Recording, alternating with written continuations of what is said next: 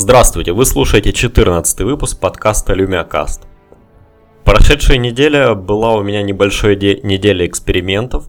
Я попробовал пользоваться картаной на Windows Phone. Само собой, для того, чтобы активировать картану, мне пришлось переключиться на американский регион и перевести телефон на американский язык. Но лично для меня это не проблема, как-то новых приложений я не покупал на этой неделе. А, соответственно, регион магазина меня не волновал. Ну, а английский язык не проблема. Должен сказать, что Картана мне понравилась. Чаще всего я использовал ее для переключения музыки, как ни странно. Чтобы вы понимали, на улице сейчас не самая лучшая погода, дождит, моросит, еще как-то. Хотя было пару неплохих деньков. Но, в общем, расстегивать куртку и доставать телефон из кармана мне как-то не хотелось, и Картана очень сильно спасала для переключения музыки. Эм, на мое удивление, даже мое произношение английского, название альбомов, которые я не всегда помню, как называются, она воспринимала вполне корректно. Единственная забавная ситуация была с э, альбомом, э, точнее, саундтреком к игре Deus Ex Human Revolution, поскольку я говорил Play Deus Ex, ну, для того, чтобы она играла музыку. Она... Картана, точнее. Картана, видимо, искала это там, или как-то парсила на своих серверах, пыталась понять, понимала, что Deus Ex это игра, и выдавала мне ссылку на Steam Play Deus Ex. Ну, это легко лечилось, я просто перезапускал ее, говорил Play Deus Ex альбом или Play Deus Ex Human Revolution Soundtrack, ну, как бы полное название. Тогда она спокойно открывала все в плеере. Зачем я вообще говорю про Картану? Э, собственно, после там 3-4 дней пользования я понял, что я не всегда хожу в наушниках, и ну, иногда мне нужно либо же позвонить, либо же отправить, ну, не знаю, написать смс еще что-то такое. И мне было бы интересно это делать с Microsoft Band. Вот такая вот подводочка. То есть какого-то девайса, который находится у меня на руке. Не так давно я писал небольшую статью в своем блоге про свое отношение к носимой электронике, в которой писал, что мне кажется, что на данный момент ни производители, ни разработчики софта пока не пользуются на, по полной носимой электроникой. Нету, ну, как бы приложения есть, но они не очень полезны. Э, считать шаги мне, в принципе, не интересно. Свой пульс, ну, возможно, я бы и замерял, но, понимаете, э, любой датчик, который находится у вас на руке, он не очень точен. Для того, чтобы мерять пульс, нужно носить датчик на груди. А носить в повседневной жизни какую-то штуку на груди, ну, не очень хочется. Хотя надо сказать, что в состоянии покоя браслет на руке может померить пульс достаточно точно. Просто он не может это сделать, когда вы, например, бежите, а он вверх-вниз ерзает или... Ну, минимальное колебание, в общем, сбивают его. В любом случае, статью я написал. Считаю, что браслеты, часы и прочая умная электроника пока совсем не умная.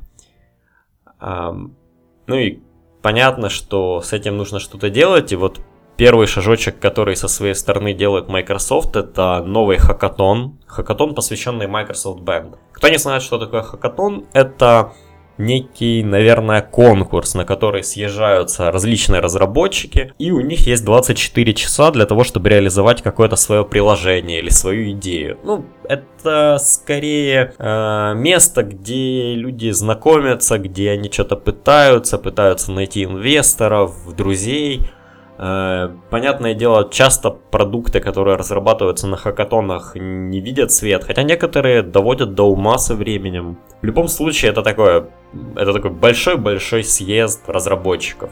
И после хакатона, по крайней мере, я видел уже два новых приложения на Microsoft Band. Первое приложение включает вентилятор после того, как у вас э, поднялась температура. То есть, как только температура вашей, вашего тела поднимается выше какой-то отметки, включается вентилятор или кондиционер. Ну, понятное дело, что это на- нафиг никому не надо, но в целом автоматизировать различные процессы в доме, основываясь на большем количестве датчиков, это cool. Ну, то есть, понятно, что в вашем телефоне нет датчика температуры вашего же тела, или пульса, или еще чего-нибудь такого. А в браслете они есть. И вот э, разработчики попробовали как-то использовать эти, э, эти сенсоры. Также было одно достаточно глупое приложение, которое строит музыкальную мелодию в зависимости от того, как вы машете рукой. Э, или же игра, э, которая им, имитирует э, носку яйца на открытой ладони. Ну, то есть два человека, э, у каждого некое виртуальное яйцо, и они соревнуются, кто дальше его пронесет. Да, и то, и то приложение какая-то полная хрень. Не, не знаю, кому они могут быть нужны. Но в любом случае видно, что после выхода SDK на Microsoft Band разработчики есть, людям это интересно. Я надеюсь, что Microsoft будут и дальше форсить свой продукт, что он э, выйдет и в других частях мира, не только в Штатах. Хотя меня даже подбивало прикупить его себе, и я бы носил бенд только для того, чтобы пользоваться картаной.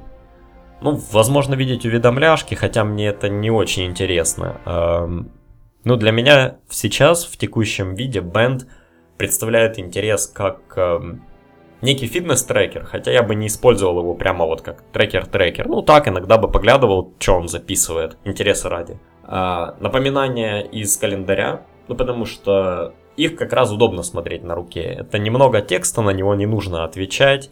Телефон не очень охота доставать. Пропиликало, на кисти увидели, посмотрели напоминашку и до свидания. И Картана. Вот действительно я бы общался с Картаной и Вообще, когда я начинал свой эксперимент по использованию голосового помощника, я был скептичен, правда. Ну, я думал, что да, блин, ну два дня меня хватит, я попотыкаю его и все. Но самый лучший опыт, который у меня был, заключался в том, что я шел по улице поздно вечером, хотел жрать, эм, мне нужно было заказать еды, и я через картану позвонил в пиццерию, заказал там еду, после чего перезвонил своей девушке, чтобы уточнить у нее, где она, узнал, что дома, перенабрал ее в скайп, и все это делал, не доставая телефон.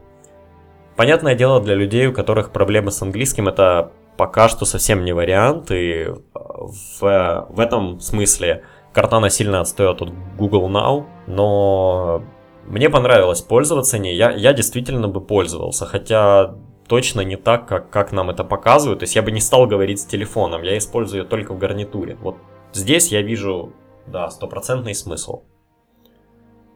И следующая новость. Появились новости, слухи о новом Surface, о новом поколении Surface, которое должно быть показано на конференции Build через месяц. Собственно, слух прошел о том, что у бывшей линейки RT, да, вот то, что было как бы младшими Surface, появится идейный продолжитель, но не на Windows RT ни в коем случае, это мертвая система, все, до свидания. На полноценной Windows, но на более слабом железе. То есть выйдет некий Surface, меньшего размера, не 12-дюймовый, а что-то типа 8-дюймовый, на новом поколении Intel атомов. Вполне понятный шаг, потому что ну, Microsoft нужно двигать свой бренд Surface. Э, это должен быть узнаваемый планшет, некий, скажем, iPad мира Windows. Но с дорогим Pro решением, таким как Pro 3, нельзя этого сделать. Ну, просто нельзя уговорить большое количество пользователей купить планшет за тысячи там долларов. Пускай он заменяет ноутбук, все равно это никого не волнует. Если человеку нужен именно планшет в дополнение к его стационарному компьютеру или его ноутбуку, он не купит себе Surface Pro 3. А вот такое вот небольшое слабое решение вполне, если оно будет в красивом привлекательном корпусе, ну в обычном корпусе Surface.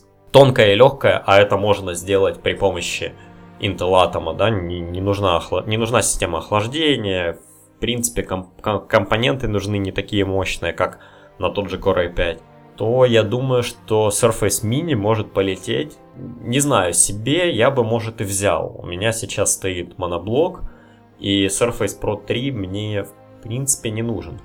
Хотя сейчас я пользуюсь также небольшим 8-дюймовым планшетом от Asus, и вот заменять его на Surface Mini э, с доплатой чисто за дизайн, ну, не знаю. Хотя кому я вру, я бы купил, я все-таки фанат. В любом случае, чего хотел бы я увидеть от подразделения Surface на билде, это как раз не слабое дешевое устройство, а среднеценовое устройство на Core M. Пускай будет три вида девайсов. Surface Mini на атоме, такой не очень производительный, но красивый и удобный. Пускай будет некий 10-дюймовый или, ну, пускай 12-дюймовый планшет на Core M. То есть такой же, как Surface Pro 3, но с новым процессором, который не греется, ему не нужно охлаждение, он современный, требует мало питания. Просто вот такая производительная машинка, но которую все-таки носишь с собой. И для профессионалов ставят версию на Core i5. Версия на Core i7, ну, откровенно никому, никому не нужна. Да, ее круто подключать к монитору, но я сомневаюсь, что очень-очень много людей это делают. Не вижу в этом прямо какого-то смысла. Мне кажется, Core 5 в 12-дюймовом планшете за глаза. И все-таки, да, да, я жду Surface на Core M. Ну и также хочу, чтобы в нем был USB Type-C.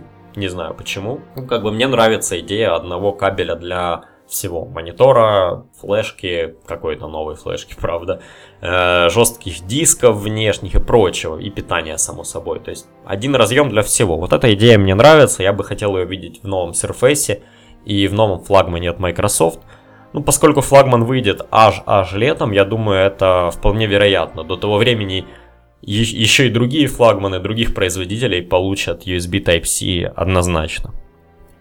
И следующая новость, которая показывает, что прошлогоднее увольнение 17 тысяч человек было недостаточным, э, стоило бы еще пару тысяч уволить. В общем, суть в том, что внутри Microsoft до сих пор ходят рас рассуждения о том, что на Windows нужны Android-приложения. И мне эта идея очень-очень сильно не нравится. Ну, Тут, тут просто она со всех сторон хреновая.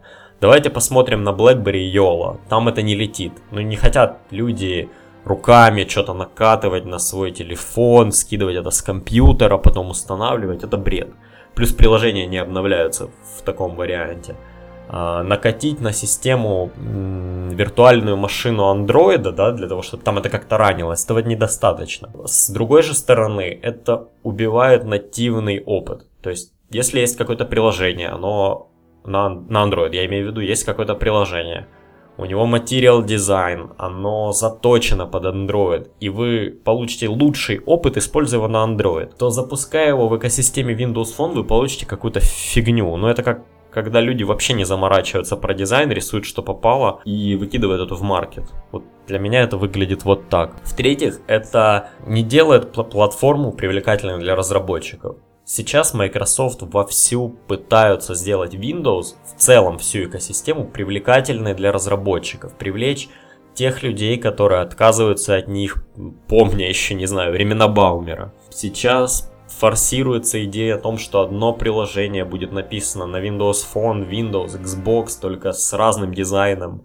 Я думаю, что будут э, некие программы поддержки дизайнеров, э, консультации для дизайнеров по поводу того, как нужно перерисовывать приложение, как должен выглядеть интерфейс для того, чтобы он был scalable. И вот эта вот идея про Android приложение, она совсем не помогает. Ну как это будет выглядеть? Android-приложение, заточенное под телефон, запускаемое на планшете или, не дай бог, на Xbox. Хрень какая-то. Ну, надо понимать, что Microsoft компания большая, там много директоров, много людей, которые решают, голосуют.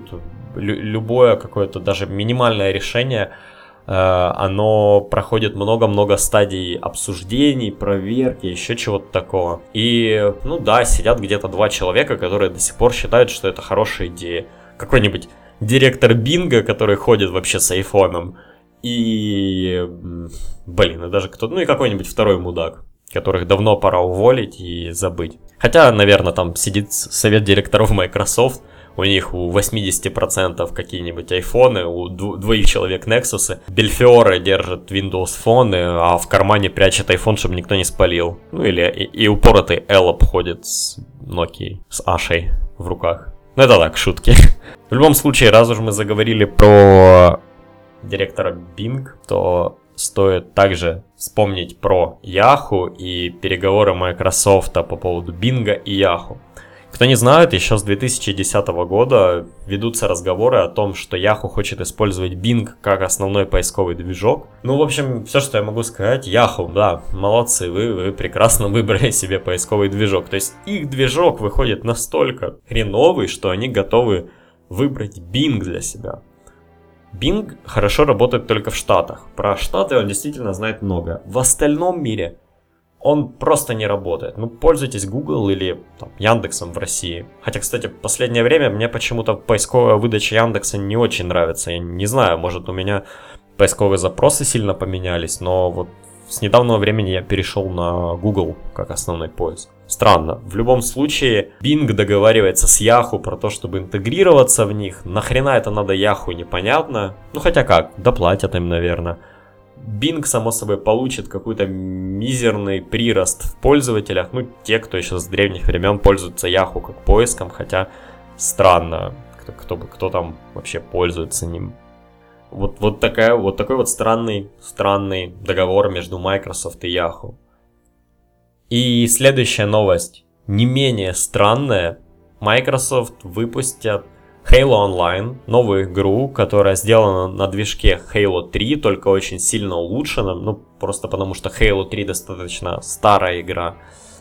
И это будет браузерная игра, браузерный шутан, который выйдет только в России. Ну и я так предполагаю, что в целом в странах СНГ. Мне совсем непонятно, почему только в России, ну зачем? Показать, какое крутое Halo и покупайте Halo 5, а почему бы не выпустить его вообще worldwide? Или они боятся, что у них не хватит серверов, то есть это будет такая демо для стран, где Halo не покупают, или там не покупают Xbox.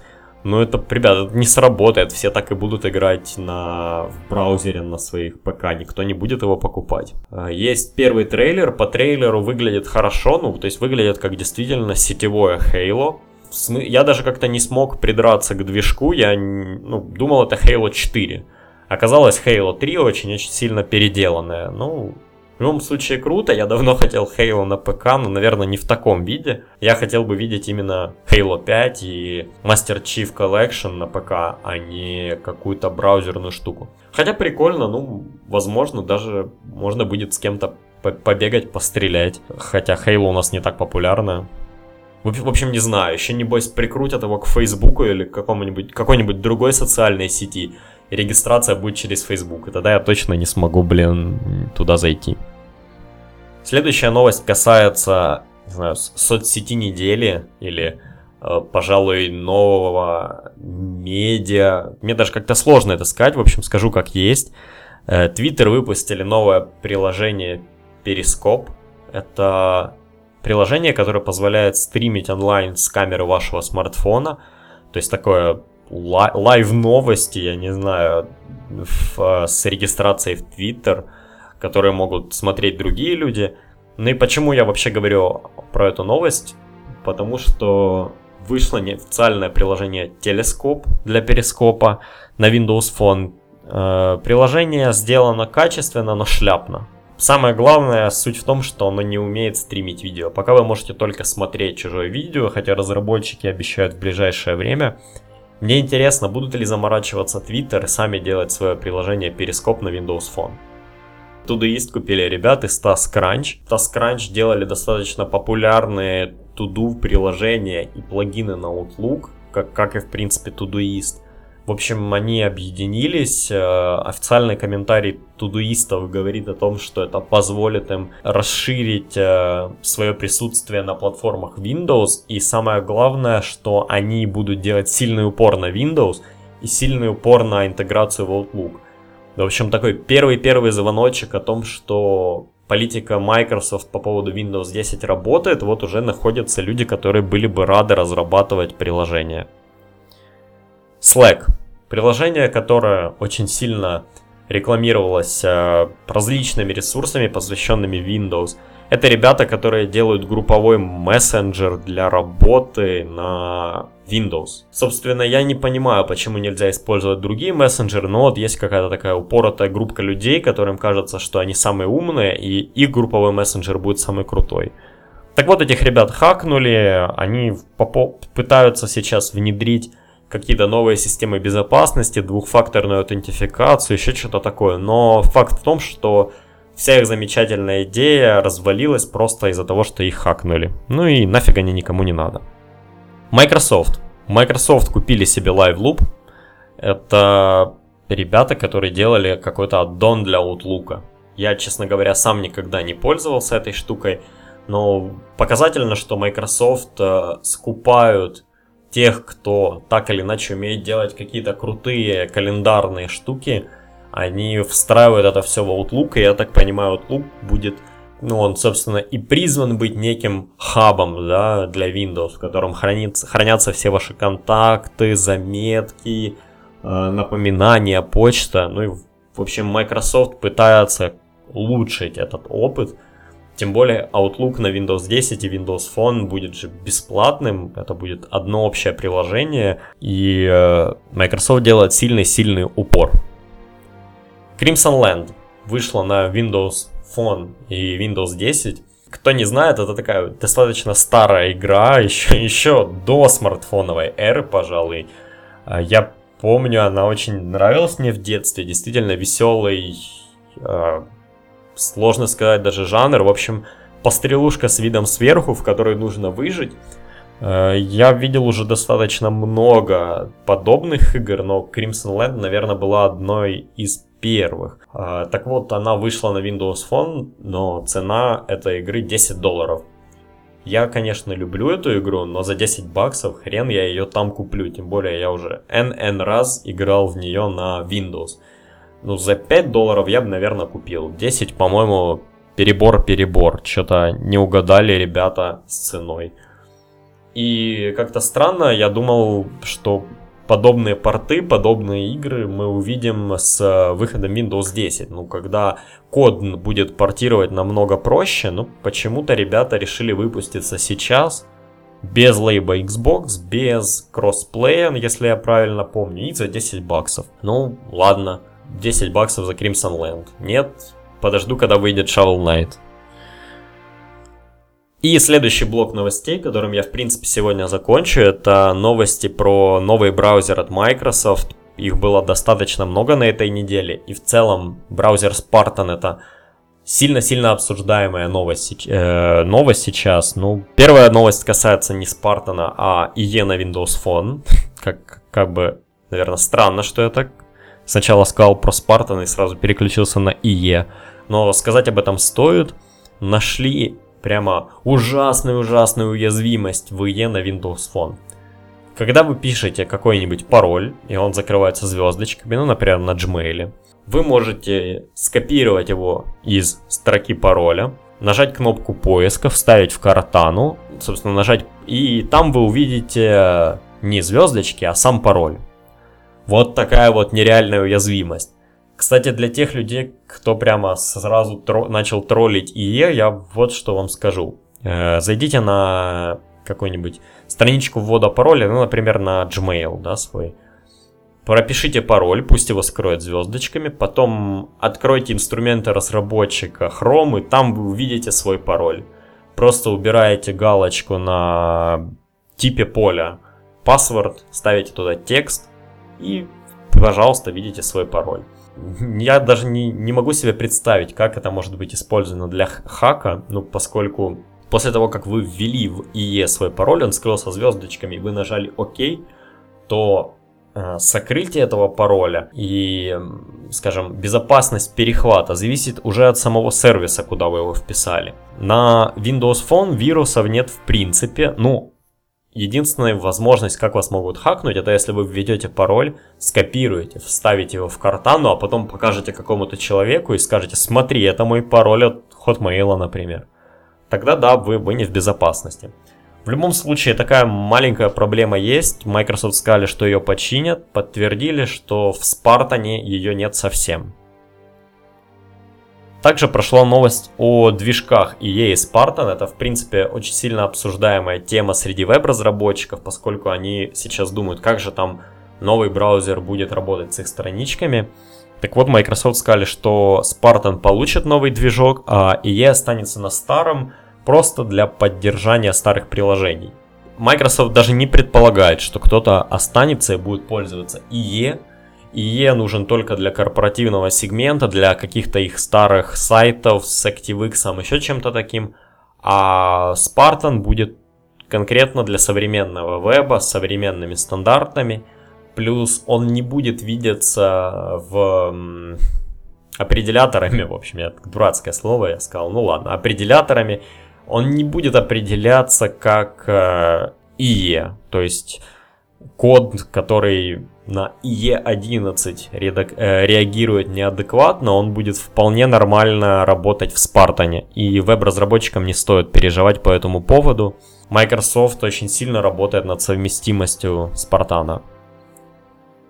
Компания Adobe э, наконец-то получила доступ к коду браузера Spartan и сказали, что они также пишут э, какой-то код от себя туда. Кто не знает, эта компания очень-очень много всего сделала для таких движков, как WebKit, например.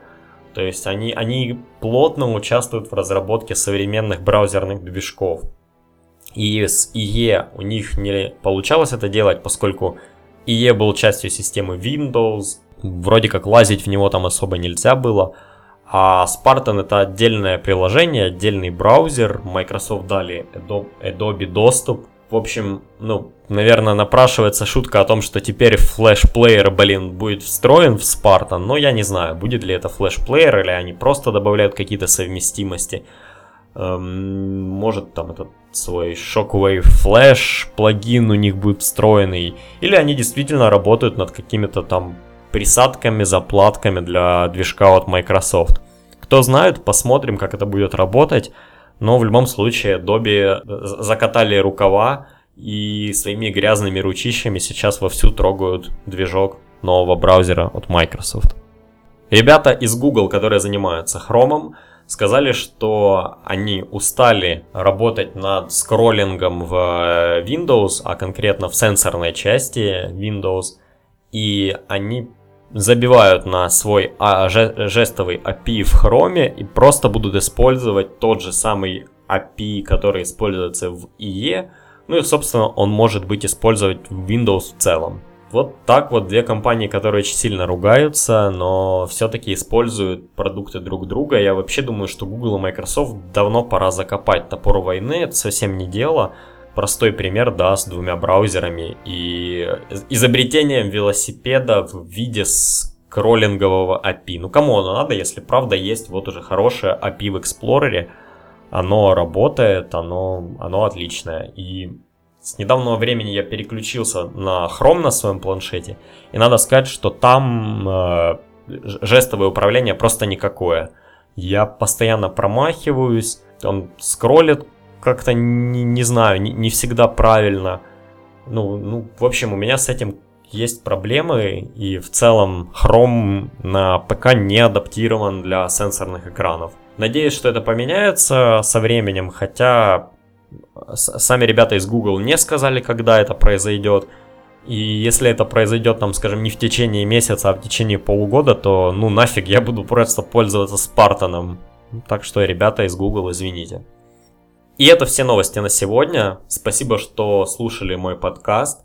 Подписывайтесь на меня на подстере lumiacast.podster.fm или же на мой блог lumialog.wordpress.com Спасибо, что, что слушали меня. Всем пока!